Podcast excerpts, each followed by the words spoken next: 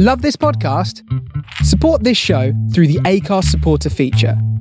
It's up to you how much you give, and there's no regular commitment. Just hit the link in the show description to support now. Ready to pop the question? The jewelers at BlueNile.com have got sparkle down to a science with beautiful lab grown diamonds worthy of your most brilliant moments. Their lab grown diamonds are independently graded and guaranteed identical to natural diamonds, and they're ready to ship to your door. Go to Bluenile.com and use promo code LISTEN to get $50 off your purchase of $500 or more. That's code LISTEN at Bluenile.com for $50 off. Bluenile.com code LISTEN. Burrow is a furniture company known for timeless design and thoughtful construction and free shipping, and that extends to their outdoor collection. Their outdoor furniture is built to withstand the elements, featuring rust-proof stainless steel hardware, weather-ready teak, and quick-dry foam cushions. For Memorial Day, get 15% off your Burrow purchase at burrow.com slash ACAST and up to 25% off outdoor. That's up to 25% off outdoor furniture at burrow.com slash ACAST.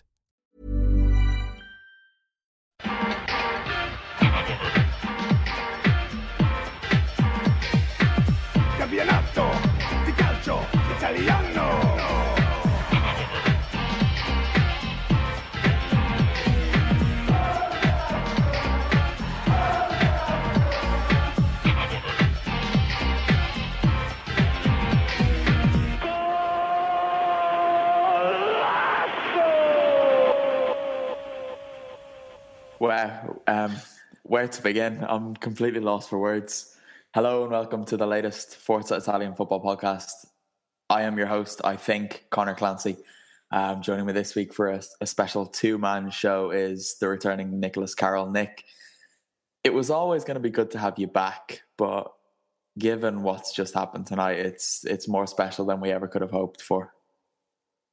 uh, absolutely amazing. I, I don't think I could have uh, ever picked a better week to uh, return from my little absence there. So, um, yeah, kind of speechless at the moment. We're still kind of trying to calm each other down before going live to air. But uh, yeah, it's it's good. It's good to be uh, good to be talking Serie Um, in being so late in April, it's um, very exciting to uh, to be talking about the things that we're going to get into soon.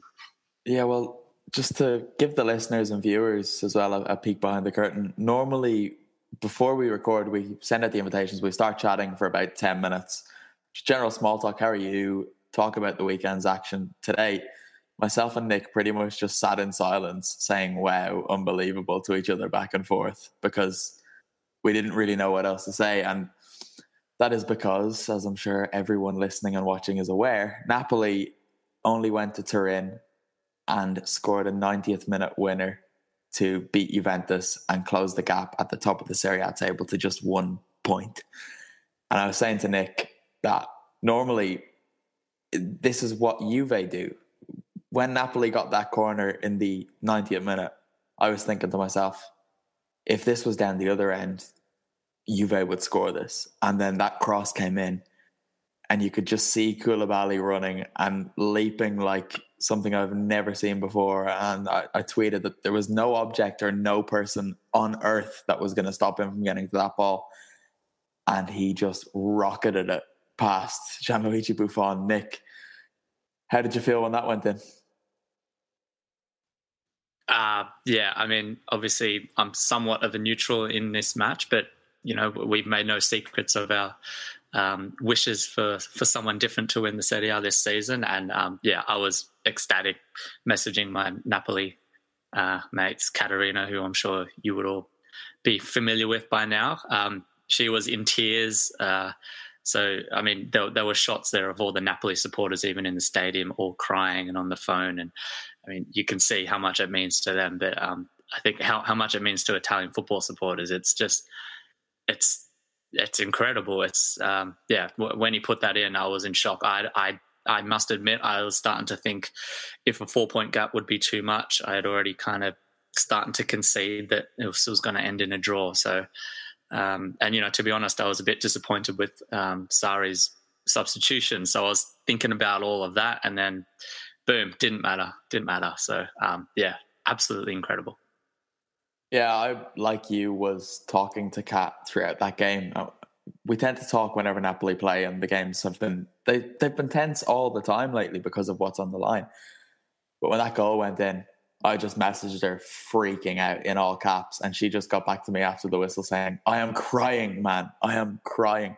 And I have actually spoken to Kat as well tonight. So for those of you listening and not watching it live, you will hear an insert from my conversation I had with Katarina, and it is very clear that she is emotional tonight. The emotion comes across in her voice. You can hear the adrenaline. Um, her, of course, being in Neapolitan.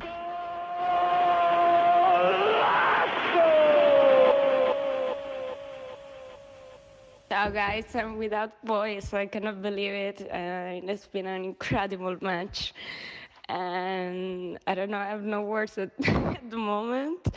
Uh, we believe it, we push it, and all in the, especially in the second half. And I don't know, need to breathe right now, but um, the season is still open, and now Napoli need to to push it and try to be concentrated for this last these last games, and hopefully everything will gonna be I don't know try to be positive and Juve mm, played, but I don't know. I had the feeling that they played for a, a draw, and so probably Allegri made the wrong de- decision.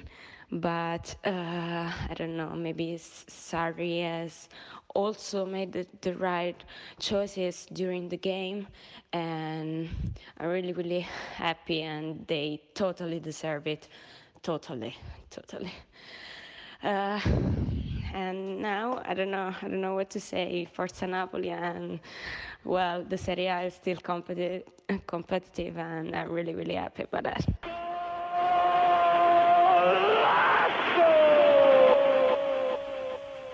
If we can actually start to talk about this game, I quite enjoyed the first half. I thought Napoli were very good. They really didn't give Juve a sniff, and they looked like the team who were the better of the two by a mile, really. There was no contest, but it was still scoreless. And quite crucially, it was still scoreless because the more it ticked on, the more you thought Napoli's chances of winning this game and indeed the Scudetto were just fading away from them. Yeah, I, I think from the outset, I think everyone could already see that Napoli did want the win more than Juventus, but uh, they started with a lot more energy. They were pushing up really high and putting uh, Juve under some pressure. But you know, we've seen how many matches between these two teams, almost a replica where Juve will just absorb, absorb, absorb, and then hit them, and then you know that's pretty much the game. So, it, while it was promising to see a lot of that play in the back of my mind, I'm just thinking, when are Juve just going to do what they usually do and strike back? So, you know, I was a bit apprehensive throughout most of the match, and as you said, it was goalless in half time, and I was yeah, it, it, was hard to see whether Napoli would be able to keep their energy up. And um, I think more as we got into the second half, we started to realize that uh, Juve were actually happy to draw this. And I don't think you can necessarily criticize them for that. I think that's fair enough from Allegri, um, particularly, you know, given there's only a certain amount of games left and a four point gap was would prob- most probably be enough for them to win the title. So, you know, barring that header, it was po- possibly the right strategy. But um, yeah, it's um, it, it, for so much of that game, it was looking like the typical Juve would absorb, absorb, absorb, and then just get the result they needed in the way they usually do. As you said, you were this uh, in terms of a corner, it would usually be Juve that's that's taking the game away from the the opposition. So um, yeah, it was good to see this one flipped on its head, I guess. To kind of put this into a bit more context, this is the first time that Napoli have won away to Juventus since October 2009, which is 10 years ago nearly. But it's incredible. I, I don't think this this isn't how it was supposed to go. If if you look at what everybody had been saying in the last couple of weeks, it was that the title race is dead because Napoli can't go to Turin and win. It, it's done. Juve are ahead. They're not going to lose any ground. But Sarri brought his team to Turin and he, he said to everybody that he wasn't going to change the way they play. And to his credit, they didn't. The gap is now a point. Juve still have to go to both Inter and Roma. Uh, Juve are, are still favourites, right? Because they are still top. So we have to still consider them to be favourites. Yeah, I, th- I think Juve deserve to be favourites. You can't, uh, as long as they're on top of the table, they they deserve it. They, you know, I mean, there's no better word to use for that. But I mean, geez, I mean, you couldn't you couldn't have picked like a a tougher run. Well, I mean, you could have, but um, it's it's to be oh, like I, am just looking at the fixtures and I'm like my mouth salivating because obviously you've got the Derby d'Italia next week, um, and then Roma will come basically almost I think four days after the the Coppa Italia final against AC Milan. So Juve have a few matches within there as well to make it that little bit more difficult. So, um, yeah, they deserve to be favourites, but Napoli, look, I mean, particularly because Napoli, they, let's be honest, they haven't been in the, the best form of late. So they do have those kind of draws in them. So you just kind of hope, well, if if you're you are from that Neapolitan perspective, you just got to hope that that extra motivation now and having that that title so close to them, one point away, that will give them that extra motivation to win the games they need to, and then hope that uh, the likes of Inter or Roma will do the job, so to say. It is, to be fair, it is worth noting noting that Napoli haven't got the easiest of run-ins either. It, it's it is slightly easier than Juventus's, but they do face Fiorentina and Sampdoria both away I think the Fiorentina game is away. The Sampdoria one definitely is. And then Torino and Crotone are games that you would expect them to win in there. But Sampdoria have been very good at home this season. Fiorentina, okay, they're going through a bit of a, a blip now at the moment, but up until what two weeks ago, they were the form team in Serie A with seven wins in a row or something like that. So it's not going to be easy. But we did um, Italian Football on Twitter at Serie A FFC put up a question Simple question with four games to go, who wins the Scudetto? And then a list of both teams' fixtures. And I'm just going to read out the replies so far Napoli, Juve for sure. Napoli, Napoli, Napoli, Napoli, Napoli. Um, which is yeah. insane. I do think if we ask that question tomorrow, we might get a different response given the emotion of everything that's just happened. But how good is it, Nick, to even be talking about a title race in Serie A at this point of the season? I, I wanted to get that sentiment out there before tonight's games because I was pessimistic enough in thinking that there was a good chance Juve could kill it off. Um, but it's just so nice to actually have two teams who could still win the title coming towards the end of April, isn't it? That's it's yeah, it's so good. I mean, I feel I feel like even Juve fans will be almost slightly in the back of their minds, like, oh, it's kind of nice to have a bit of competition this this season. So, you know, I think it'd probably even be getting boring for them. So, um, I, I mean, this is just positive for Serie A for Italian football as a whole. I mean, a lot of us have been, you know, trying to promote the a lot of the good that's been happening in Italian football in the in recent years, given you know the past decade's um, issues, let's say, um, there's been a lot to, to get excited about. And now we're actually seeing something that we've all been wishing for a title race. And, you know, we've seen the Premier League, Manchester City have been already um, named, crowned as champions. Uh, La Liga is pretty much all Barca's. Uh, the League One is done.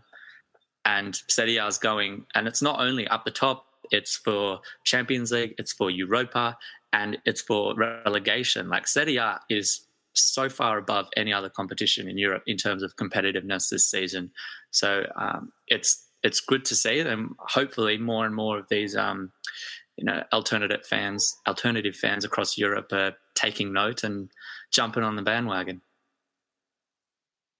I did see a, a nice tweet actually. I'll just drag it up now. So the gap between first and second among Europe's other top leagues in France, Ligue 1, 20 points, Bundesliga, 18 points, Premier League, 16 points, La Liga, 11 points, and in Serie A, just one point. It, it's it's beautiful. It really is because other seasons you would have Juve at the top of that list with a 19 point gap, but I don't want to get down this path too much because the only thing more boring than people who call Italian football boring are those who argue it by saying it in response. So we won't get down that path. But as you said, like there's one point separating first and second. Um, third, fourth, and fifth are all separated by one point. Sixth and seventh, one point. And then down at the bottom, we've got Benevento who are all but relegated. We'll get to them later. It's amazing. Benevento, Benevento beat Milan this week, and we might only give them two minutes at the end. But Spal are in the last relegation spot at the moment on 29 points. And all the way up as far as 14th, they're Cagliari on 33, It could very easily still go down. It's a good season to be following Serie A. And the next couple of weeks, it's kind of annoying that I am incredibly busy because I'm going to have to try and find time to watch every Serie A game that I can. But um, if we're going to talk about this game specifically, Paulo Dybala again in a big game didn't quite do it. He was dragged off at halftime. I know Juve didn't have all that much of the ball in the first half, but Dybala's got to be doing better. It, we did get a question in the comments from um, Paul Lunardi who wants to know, Nick, what do you think of Dybala being hooked at halftime? Yeah, um, I mean, I said earlier that you can't really um, blame Allegri for the way he approached it, and to be honest, um, you know, the same goes for that substitution. I, he was um, barely relevant in the first half, and uh, you know, I think there was, I mean, obviously bought on Cuadrado, and I think he became more relevant when he put um, entered the field. So, you know, while you want to play like that, that can obviously win a game. I just don't think Juve were playing well enough to to get in their position enough times. Um, you know, it, it, did suit more of a Higuain style um, finish, so to say.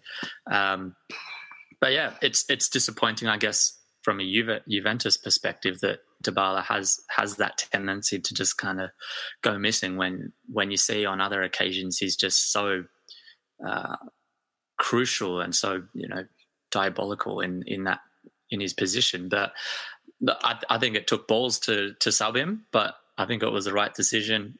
Obviously, he won't be uh, commended for it given that they lost, but uh, you know, as I said before, up until that 90 or 89th, 90th minute goal, um, I think he was very much vindicated by a lot of what he did in, throughout that match, Allegri.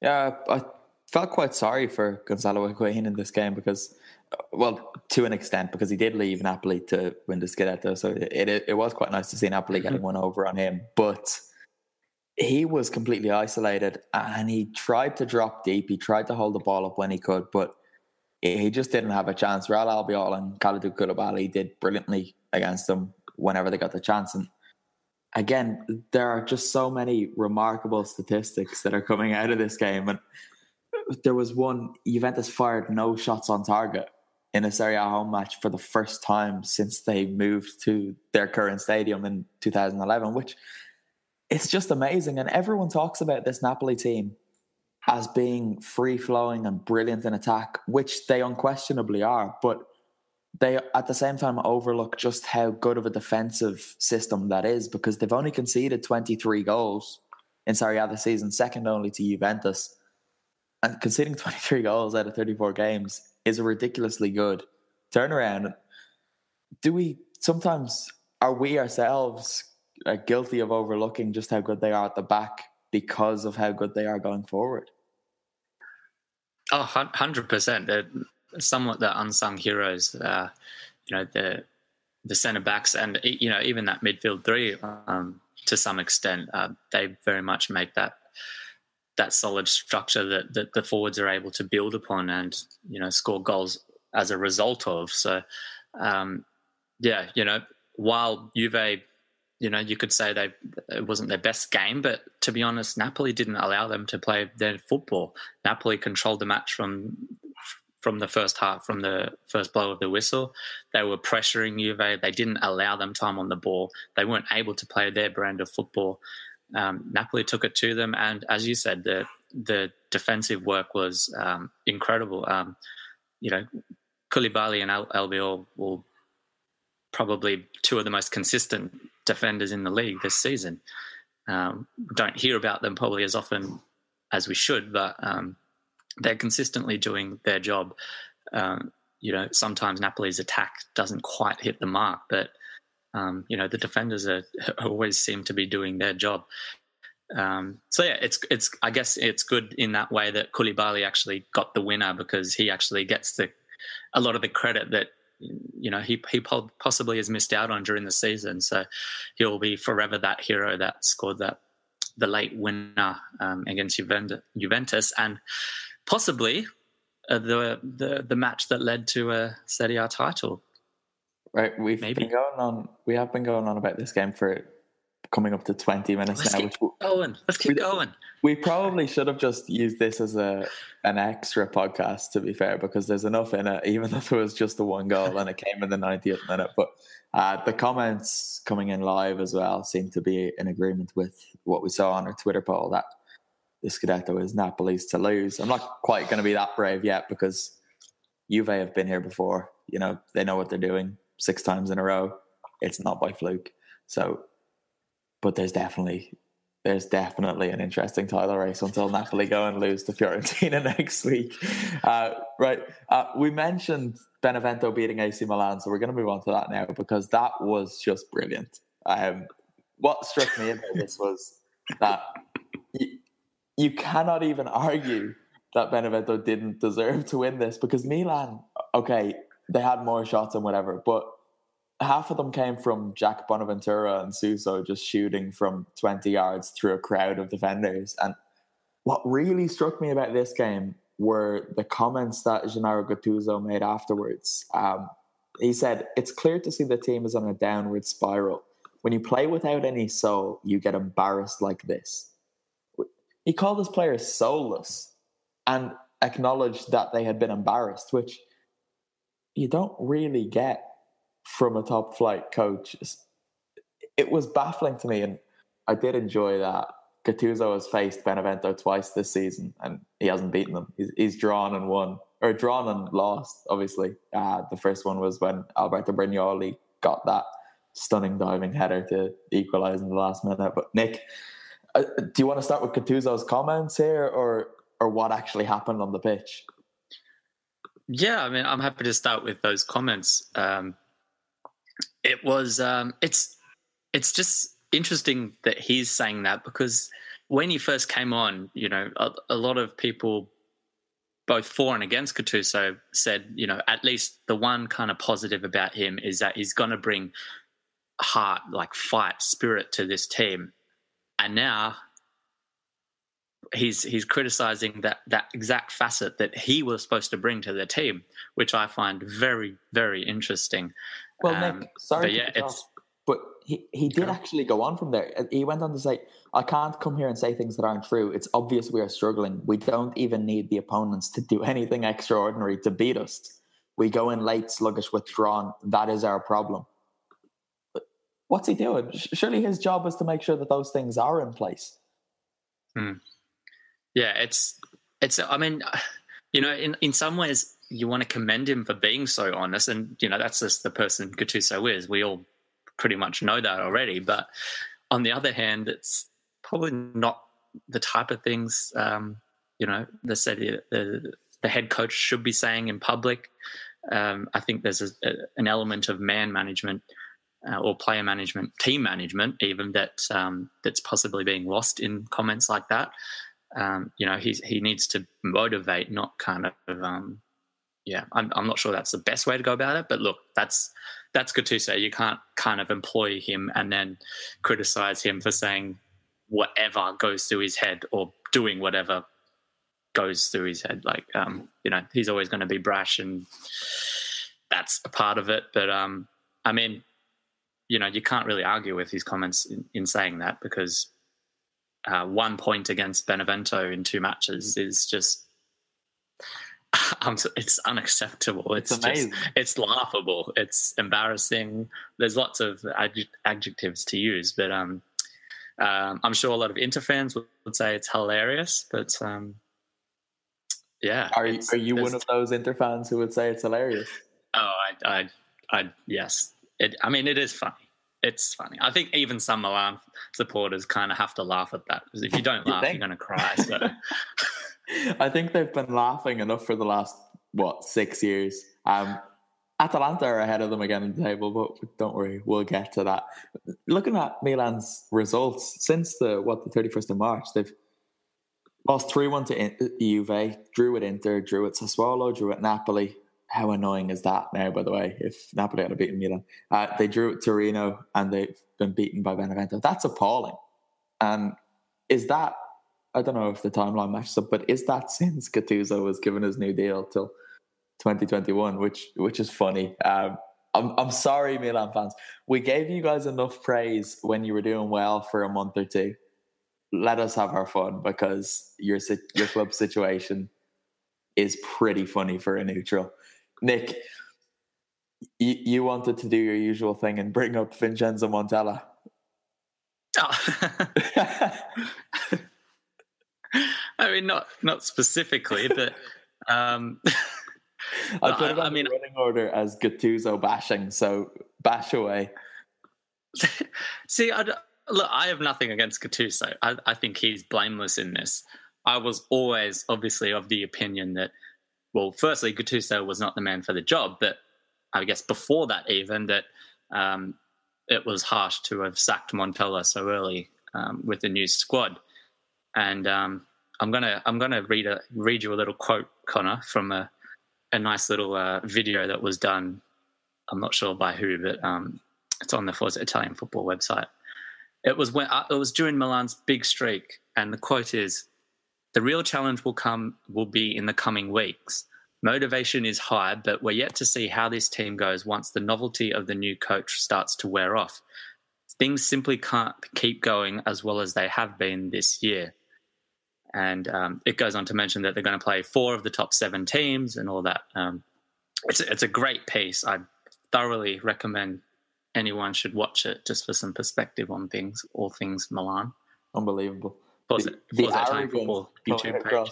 Yeah, um, fair play for the plug for the website. Do go watch that video.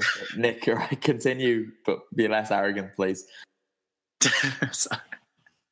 sorry, it's it's re- when you, when you're rarely right. It's sometimes it's just nice to um to just gloat in it for a little bit. But um no, um look, I mean, again, it's I don't have nothing against Gattuso. I I just purely think he was the wrong man for the job, and I think you know obviously I'm on all these random Serie A forums and whatnot on Facebook, and then obviously all the Twitter crowd that I'm amongst.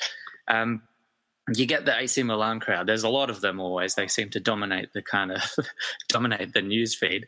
But it was all kind of Montella out, Montella out, and Montella went, and then it was Gattuso in, and then it was like, well, we wanted Montella out, but Gattuso's not the man for the job. And then they went eventually went on a winning streak. Then it was Gattuso is God, he's working miracles, and now it's kind of a bit quiet to be honest. I think they've all kind of retreated somewhat. Um, but I just think, well, you know, is is Gattuso being treated, um, judged in the same way that Montella was? Because in terms of a win percentage, Montella had 43% wins for this season. Gattuso only has 45%. Um, and this is obviously Gattuso has the had the advantage of coming in after the team's been together for four or five months already. Uh, during Montella's time, they were playing many more games with both Europa and the Coppa Italia as well. So um, I think it just goes to show and emphasize the the fact that potentially changing wasn't the right way. And I said at the time that they Milan would have done better under Montella this season, and I still 100% stick by that. I think they would have. They would have improved either way. Um, again, it's nothing against Gattuso. It's it's more a club management thing. The, it's a consistency thing where, where we saw the improvement that the team had once there was the combination started growing. But is Gattuso, you know, a mastermind coach? No. I mean, I don't think anyone really thought that. But that's that's my two cents. No, I think well, I mean, right. Um, Gattuso, without taking away from the good work that he did there, because he does deserve credit for getting them through that little winning run. Even me saying a little winning run is quite condescending, but they did beat teams you would expect them to beat. But with the way the morale was, there's no saying they would have done that. He he put players where they wanted to play. He played a system that suited the team that he had there, and he deserves credit for doing something so simple, I guess. But uh, them giving him a the new contract until 2021 was just absolute madness. We did say it at the time, but what are they thinking doing that mid-season? Just Gattuso isn't the man to take Milan forward. We've seen that in the jobs that he's done previously, where Palermo, Sion, and God knows wherever else he was. I can't really remember off the top of my head, but he was never doing something impressive that warranted him getting the job at San Siro. But he deserves credit for what he did, and he equally has to take the blame for what's happening now. One of the comments has come in saying it's no secret Milan don't have any Icardi or Immobile. I'm not quite sure it's that simple because you don't necessarily need to have one player who can score you loads of goals to get the job done. I know having Nikola Kalinic as one of your striking options doesn't help things a great deal. And when Andre Silva is failing to kick the football six yards from goals, from goal, that isn't going to help things either. And Cutrone is quite understandably going through a bit of a drought at the moment, given it's his first season as a professional footballer, really. Um, Nick, you've had a shot been taken at you in the comments. If anyone knows about the destabilizing results of sacking managers, it's Inter fans, which I guess is true. You've lived through this. Hundred percent. Um, Kieran I, says, I agree. Yeah, fair enough. Kieran says one player definitely won't save Milan, and I'm inclined to agree with that. Ricardo Merletti has come in and said, Atalanta, we will get there. Don't you worry about it. Um, look at this. There's a demand, Nick. I can't leave them out. But, oh, God. What, Don't encourage what? him. to be fair, actually, I'm going to give myself some credit. I've stayed pretty quiet about them this season because I went off on it last year when they finished fourth. But what do Milan do this summer? Because Gattuso is staying, rightly or wrongly. Um, they might have to sell a few players. Andre Silva might be off. Kalinic should be off. So they might have to go and sign a new striker again. There's rumours about Suso. It looks like Pepe Reina is going to come in. Maybe Jose Callejon. What else do they do? Ready to pop the question? The jewelers at BlueNile.com have got sparkle down to a science with beautiful lab grown diamonds worthy of your most brilliant moments. Their lab grown diamonds are independently graded and guaranteed identical to natural diamonds, and they're ready to ship to your door. Go to Bluenile.com and use promo code LISTEN to get $50 off your purchase of $500 or more. That's code LISTEN at Bluenile.com for $50 off. Bluenile.com code LISTEN. Mom deserves the best, and there's no better place to shop for Mother's Day than Whole Foods Market. They're your destination for unbeatable savings, from premium gifts to show stopping flowers and irresistible desserts. Start by saving 33% with Prime on all body care and candles. Then get a 15 stem bunch of tulips for just $9.99 each with Prime. Round out Mom's menu with festive rose, irresistible berry chantilly cake, and more special treats. Come celebrate Mother's Day at Whole Foods Market. Burrow's furniture is built for the way you live. From ensuring easy assembly and disassembly to honoring highly requested new colors for their award-winning seating, they always have their customers in mind. Their modular seating is made out of durable materials to last and grow with you. And with Burrow, you always get fast, free shipping. Get up to 60% off during Burrow's Memorial Day sale at burrow.com slash ACAST. That's burrow.com slash ACAST. burrow.com slash ACAST. It's hard because they spent so much money last uh, in the summer transfer window, and which came with huge expectations. But and now it's it seems like, and it, it's almost a replica of what happened at Inter. It's going to be over the summer. Okay, how can we quickly fix things short term to make sure we're winning this season? And then if things don't happen again within six months, something changes, and then it's that ongoing short term outlook.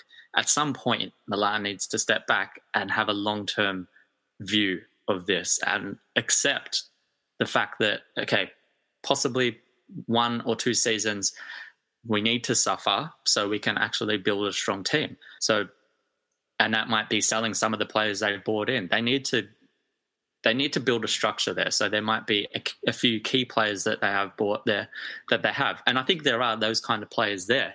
Um, the likes of Franck Kessie, uh, Bonaventura. Um, you know, there, there, there, are some key elements there that you can build a team around. Obviously, Bonucci um, in, in defence is a key one as well. He's still got a few years left in him, and he's the kind of player that can hand it over to someone in you know four or five years.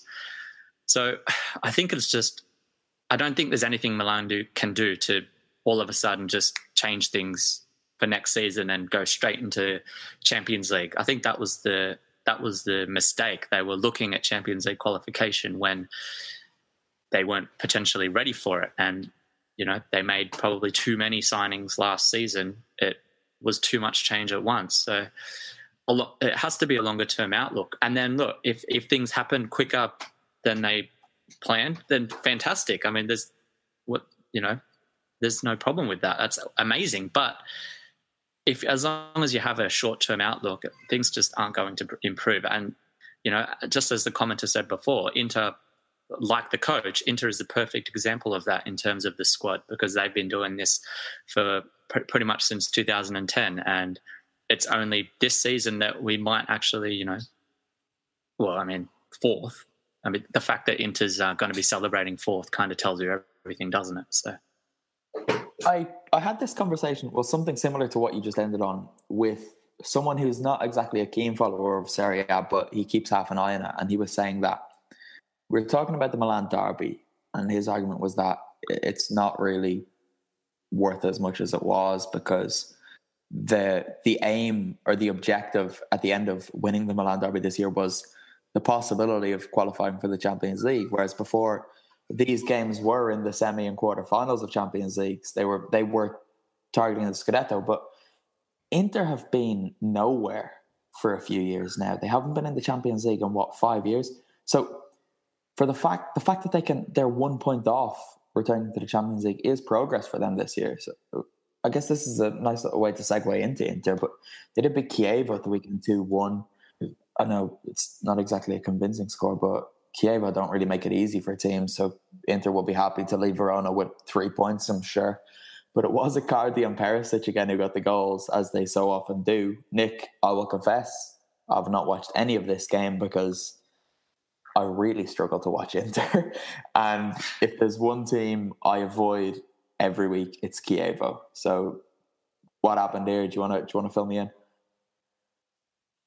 Yeah, I mean, to be honest, it wasn't the greatest game. Uh, came out of the blocks uh, much stronger than Inter, and they were pushing in the first 20 minutes. They they were possibly unlucky to score. Actually, uh, I think it was uh, Pucciarelli hit the post, um, so they they were better. They were the better team for um, certain parts of the game by far. Um, eventually, Inter kind of grew into it, and uh, obviously then you know Icardi and um, the likes of actually Karamoh and Rafinha were they they built a great combination, particularly uh, for that second goal, uh, Ivan Perisic's goal. That's well worth a look. It was a beautiful team move um, from Karamoh to Rafinha with a beautiful touch to Perisic, who finished.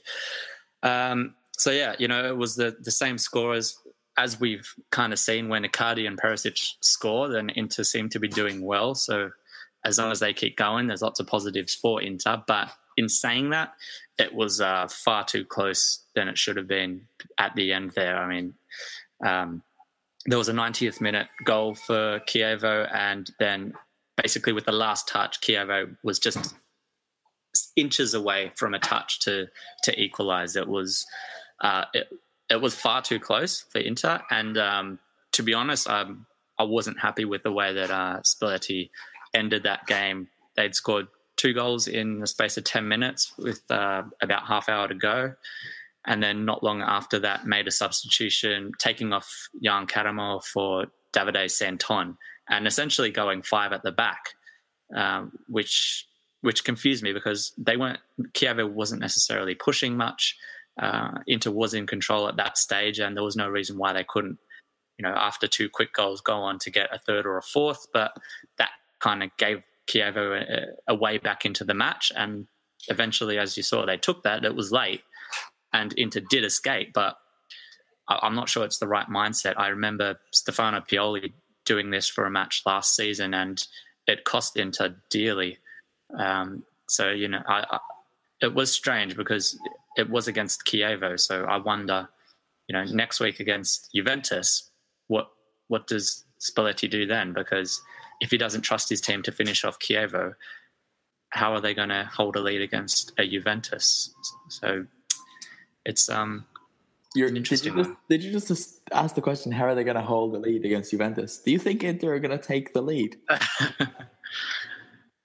well, I mean, um, I think everyone wants that to finish scoreless, except for Juventus fans, don't they? Because that just makes things so good in Serie A, and it- is.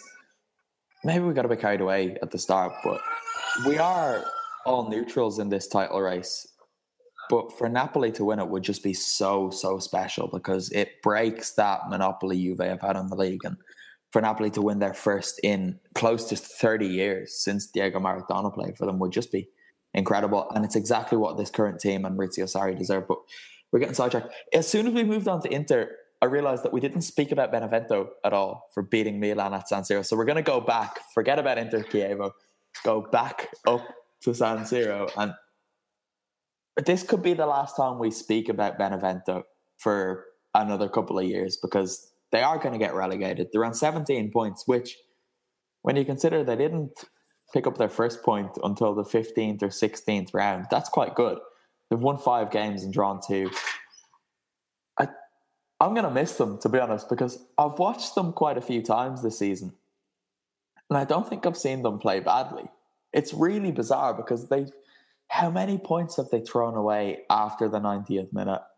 And I know that is literally part of the football match, but they don't deserve to be quite as bad as they are. And I think if they got that first point in week five, they would be absolutely fine by now because they've got the players, they've got, they seem to have a really good team spirit. And I don't know, I've just really enjoyed having Benevento in Serie A this year. Uh, do you want to do you want to send a farewell message to the not yet relegated witches of the south? Yeah, it is a bit sad. I do agree. Like, there's obviously there's been those few games where you know there's been big scores against them, but generally speaking, they've been in a lot of matches. Um, even when they have conceded a couple late ones, you know, they've been in the match for the majority of the of the 90 minutes. Um, there's a lot of one one goal uh, losses in there, even against the likes of Juventus. Um, so it's it is a bit um, it is going to be sad, but I, I think we should like still have like a feature each week about Serie A Benevento watch or something, just to make sure that they're going to give them that extra motivation to come back for the next season, so we can talk about them again because it has been fun having them in the, the league. They're they're a nice team to have, and we're, we're all about Southern Italian teams here at FIF.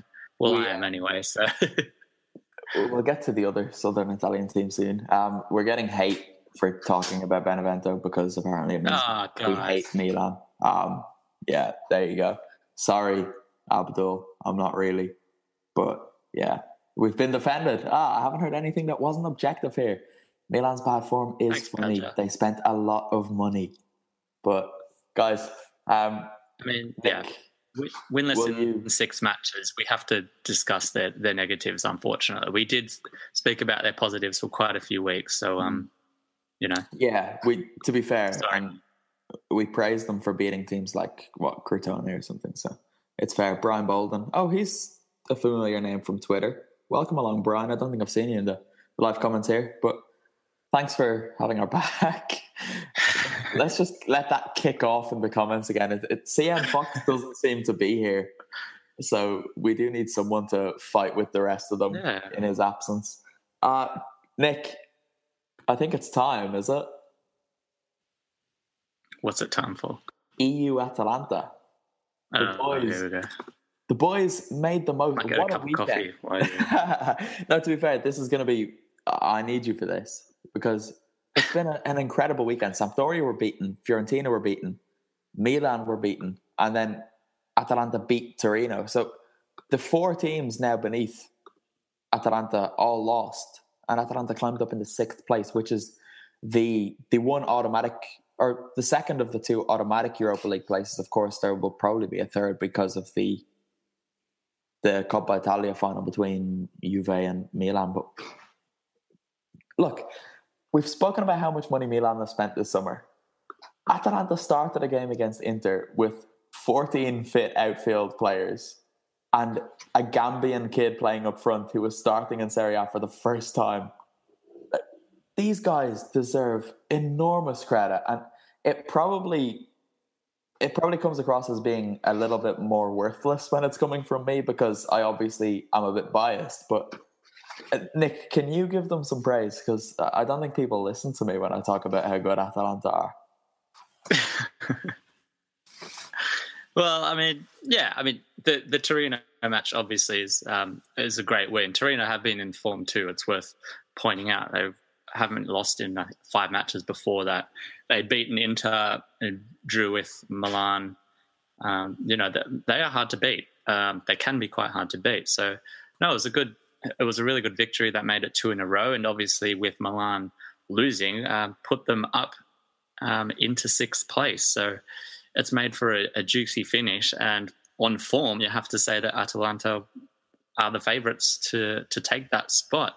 Um, it is going to be it's going to be a juicy juicy finish, but you know you think Sampdoria three points behind Milan probably out of it now. Well, Fiorentina and Sampdoria, I should say, they're both on 51 points. Um, you know, they'll have to rely on a number of drop points. But um, between those two matches, it could come down to the the last one. So, and yeah, like I said, the forms with Atalanta and for them to pull out that kind of result with the team, as you mentioned, it's um, you know, they deserve a, a lot of credit for that.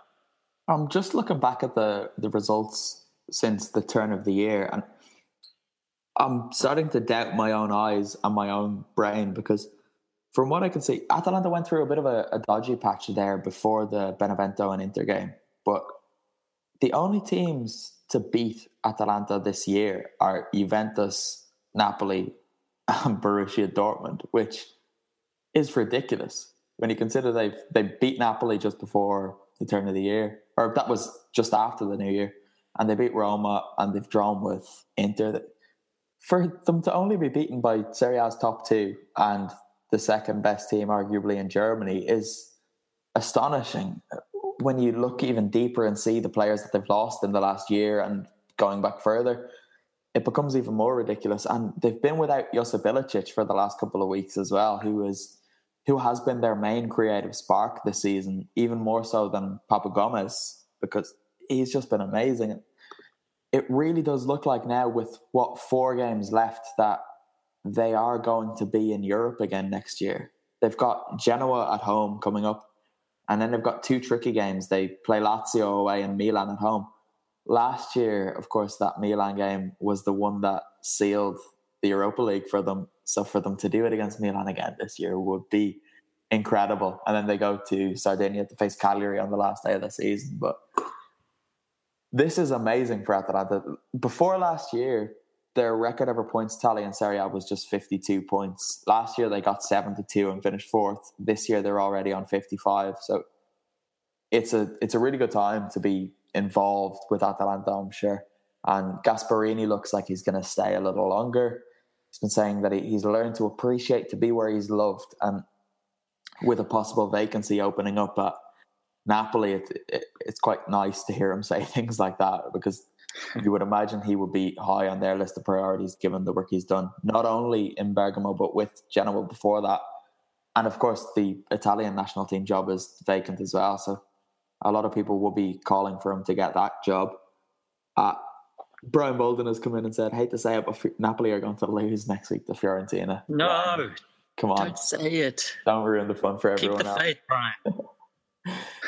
Right, Nick, um, we're going to talk about things to have happened down the bottom because surprisingly, well, surprisingly, Sassuolo did beat Fiorentina. So there you go, Brian. If you can't beat Sassuolo, don't be talking about beating the uh, the possible champions elect because you need to walk before you can run. But Crotone did beat Udinese away from home, and that does not only give Crotone a very good chance of staying up. Of course, it takes them out of the bottom three above Spal, but it drags Udinese right into it. We'll talk about Crotone first, Nick, because when they stayed up last year, it was against all odds, and we kind of just assumed that, oh, they might get out next year. But they've got a good chance of making it three seasons in a row in the top tier of Serie A. Yeah, uh, let's let's hope so. But um, they just they always seem to have that extra bit of fight when it really comes down to it, and we've seen that obviously against Juventus uh, last week uh, to to pull out a one-one draw. That was, I mean, probably more impressive. Well, it was more impressive than their win even this uh, this week. So that they have this. I, I think it's just spirit or heart or team cohesiveness, whatever you want to call it. But they're just able to go up that extra level and just compete and fight for every single ball.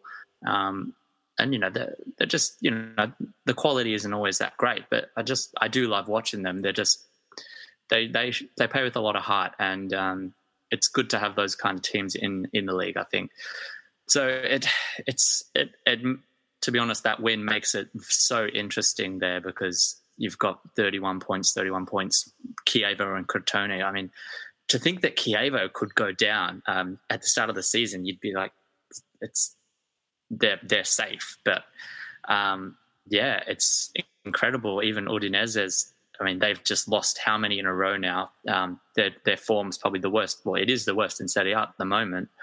So, and Spal, um, I almost feel bad for them that they've actually fell back into the the drop zone because before uh, before the loss against Roma, um, they were undefeated in eight matches. So, you know, they, they've been strong themselves. Obviously, a lot of draws in that, six draws and two wins, but you know they they've showed a lot themselves, and I think they've showed a lot that almost make me want them to stay up as well. So, um, it's a matter of yeah, I'm, I'm not sure who I want to go down. I definitely don't want Crotone down. I don't want Spal down. So uh, that kind of leaves Udinese and Chievo. But I know we have um, two invested uh, people in those two teams. So um, I know who I want to get in. oh, oh, boy, Nick, do I know who I want to get in? The Zebrette are tumbling, and I will be happy to see the back of them and that pest Sonia Missio because that will just keep that girl quiet for at least one year.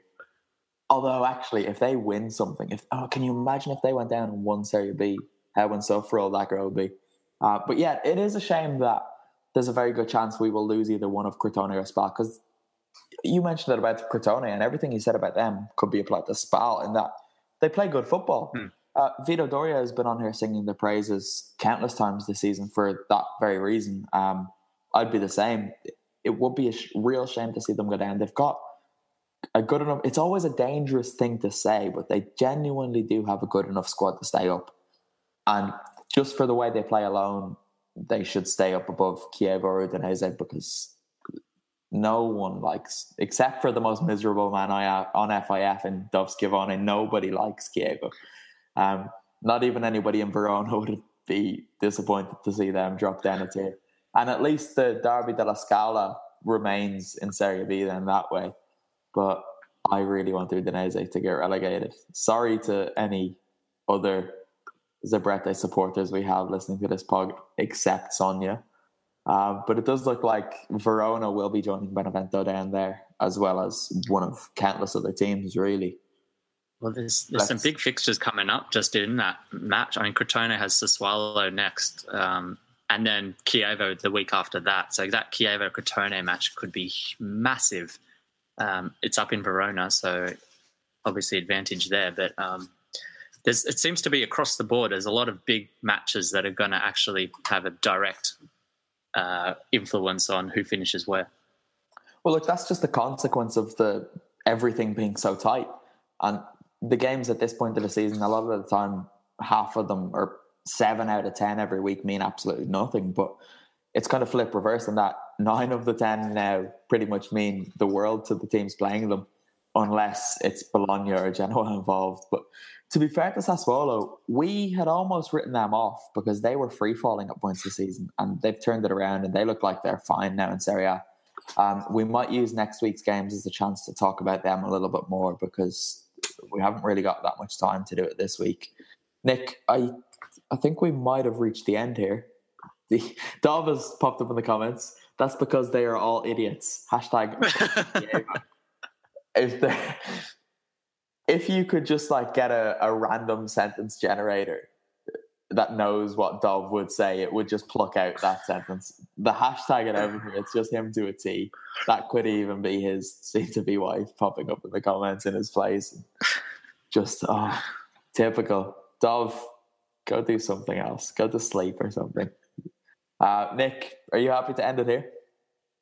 Um, I'm very happy. Um, might even do a, do a video or two this week. There's just so much going on.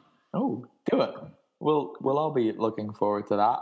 I can't wait to watch it already. Actually, before we end up, there there's a pretty big game in Europe this week. Uh, Roma, of course, play Liverpool, and Roma did warm up for this game by beating Spal three 0 in Ferrara, which is a good result given that Spal have held Juventus there in recent weeks. But Patrick Schick got his goal at last. I'm actually delighted for him, to be fair, because he's a fantastic player uh, who we've spoken about to death on this, not only this season, but last as well. But Roma will be coming up against a familiar foe in Mo Salah, who can't stop scoring this year, especially at Anfield. Nick, do you give Roma any chance on what is it, Tuesday night?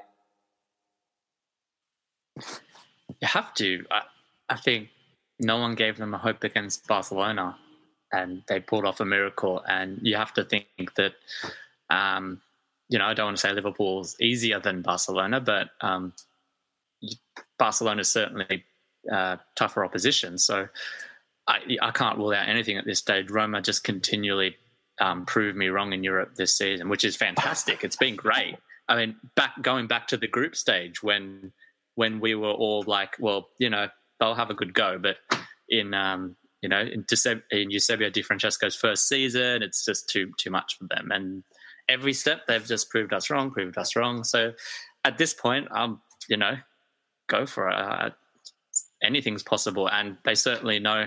Well, they should know how to uh, deal with the likes of Mo Salah. So that's certainly a big advantage, given that that's a huge part of Liverpool's uh, attacking weaponry. So it's possible. Yeah, I'm, I'm quite happy that the second leg is in Rome because when I heard the draw, I thought Roma might have been away in the second leg, and I, I wouldn't really give them a chance of going through in that situation. About going to Anfield, semi final of a Champions League for a second leg's never going to be easy. But yeah, um, whether they'll win or not on Tuesday, I'm uncertain.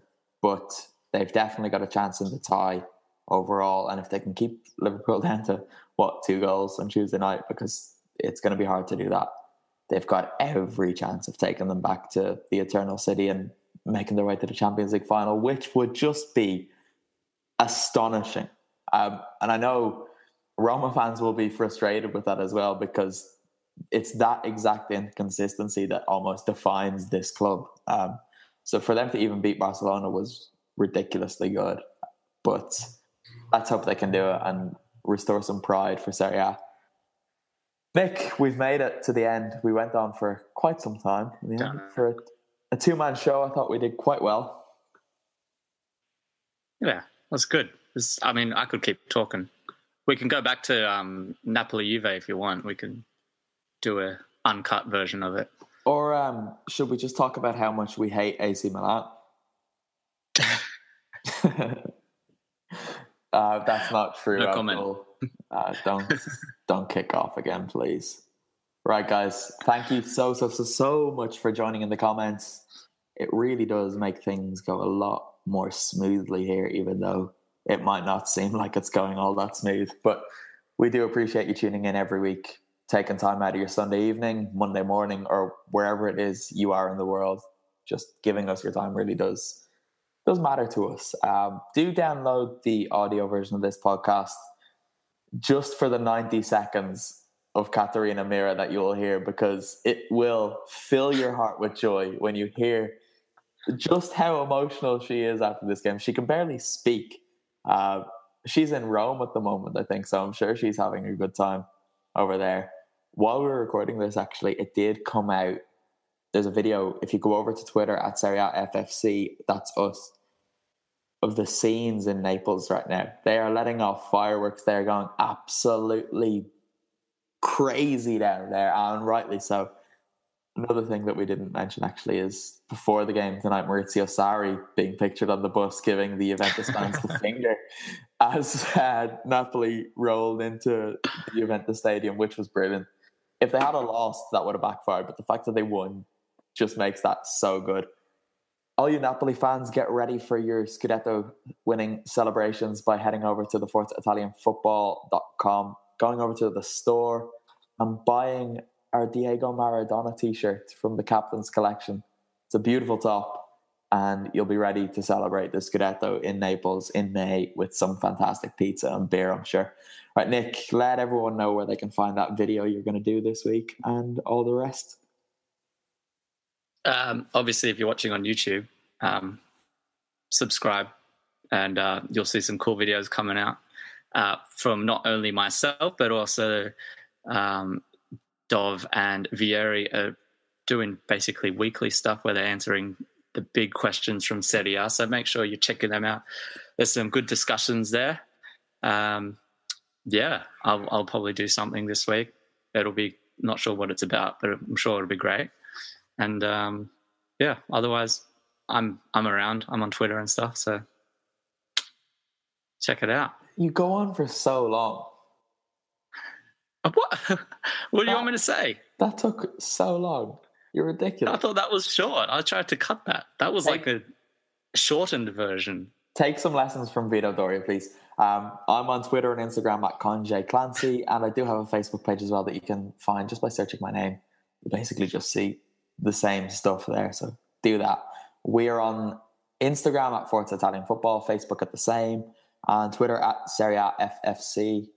Do head over to the website, ForzaItalianFootball.com, read our news, features, match reports, videos, and buy some of the stuff we have in our shop because it's bloody beautiful. But I think that's everything I have to say for this week. So until next time, it's ciao for now. Ciao.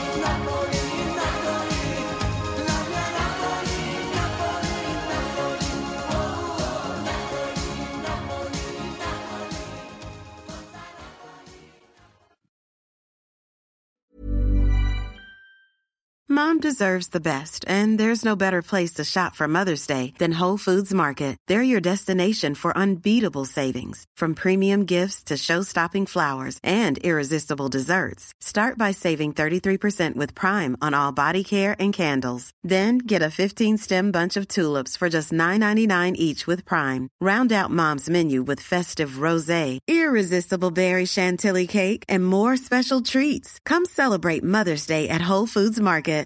Normally, being a little extra can be a bit much, but when it comes to healthcare, it pays to be extra. And United Healthcare makes it easy with Health Protector Guard fixed indemnity insurance plans. Underwritten by Golden Rule Insurance Company, they supplement your primary plan, helping you manage out of pocket costs without the usual requirements and restrictions like deductibles and enrollment periods. So when it comes to covering your medical bills, you can feel good about being a little extra. Visit uhone.com to find the Health Protector Guard plan for you.